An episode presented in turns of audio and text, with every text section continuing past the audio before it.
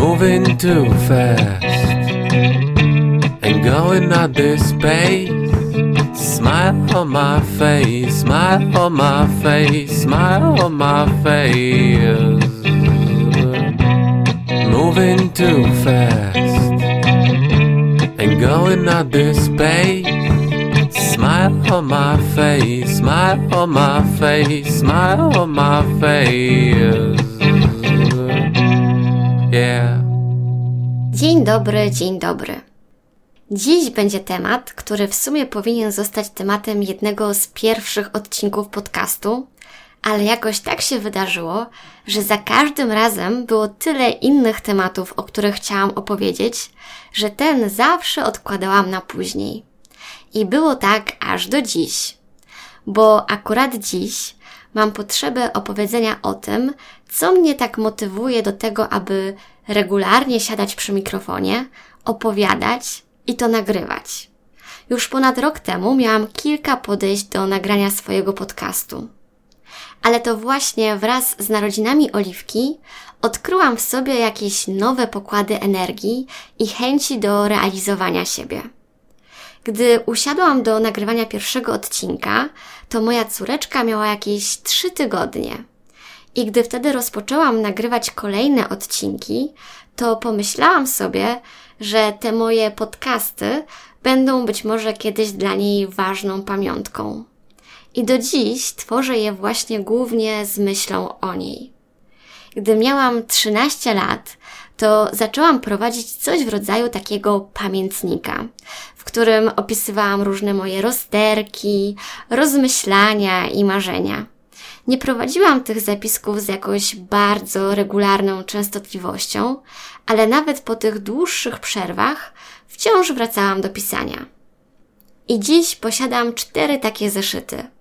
Są tam zapiski od momentu, gdy miałam te 13 lat, aż do teraz. Jakieś trzy dni temu zrobiłam najnowszy wpis. Natomiast odkąd nagrywam podcasty, to zdecydowanie rzadziej piszę, ale wynika to właśnie z tego, że to teraz właśnie te podcasty stanowią dla mnie taki rodzaj pamiętnika. Mam nadzieję, że kiedyś moja córka zechce sobie ich przesłuchać i w ten sposób będzie miała okazję jeszcze bliżej mnie poznać. Zrozumieć mój charakter i mój sposób widzenia świata. Ja w każdym razie bardzo chciałabym mieć możliwość poznania mojej mamy właśnie od takiej nieco innej strony dowiedzieć się, jaka była w okresie, gdy była młodą mamą, czy było jej ciężko pogodzić macierzyństwo z realizowaniem się zawodowo. Z chęcią dowiedziałabym się też, jakie miała marzenia, gdy była małą dziewczynką. Oczywiście zawsze można sporządzić zapiski i spróbować sobie odtworzyć różne rzeczy z przeszłości ale największą wartością tych moich starych zeszytów jest to, że pisałam je właśnie w tamtym momencie w przeszłości. Gdy czasami sobie po nie sięgam i wyrywkowo je czytam, to mam wrażenie, jak gdybym podróżowała w czasie, bo jestem w stanie dokładnie odtworzyć w pamięci momenty, gdy tworzyłam te zapiski. I z podcastem jest podobnie. Słuchanie jakichś starszych odcinków przenosi mnie do dni, gdy one powstawały. Jakiś czas temu zdałam sobie sprawę z tego, że tworzenie tego podcastu jest chyba pierwszą rzeczą, którą robię z czystej pasji. Zwykle, gdy zaczynały fascynować mnie jakieś rzeczy, to prędzej czy później chciałam przekuć je w jakiś biznes lub po prostu znaleźć sposób, aby na nich zarabiać. A z nagrywaniem jest chyba po raz pierwszy zupełnie inaczej. Robię to z myślą o sobie i o Oliwce, która kiedyś będzie ich słuchać. Nie zastanawiam się nad tym, jakie tematy mogłyby przyciągnąć więcej słuchaczy.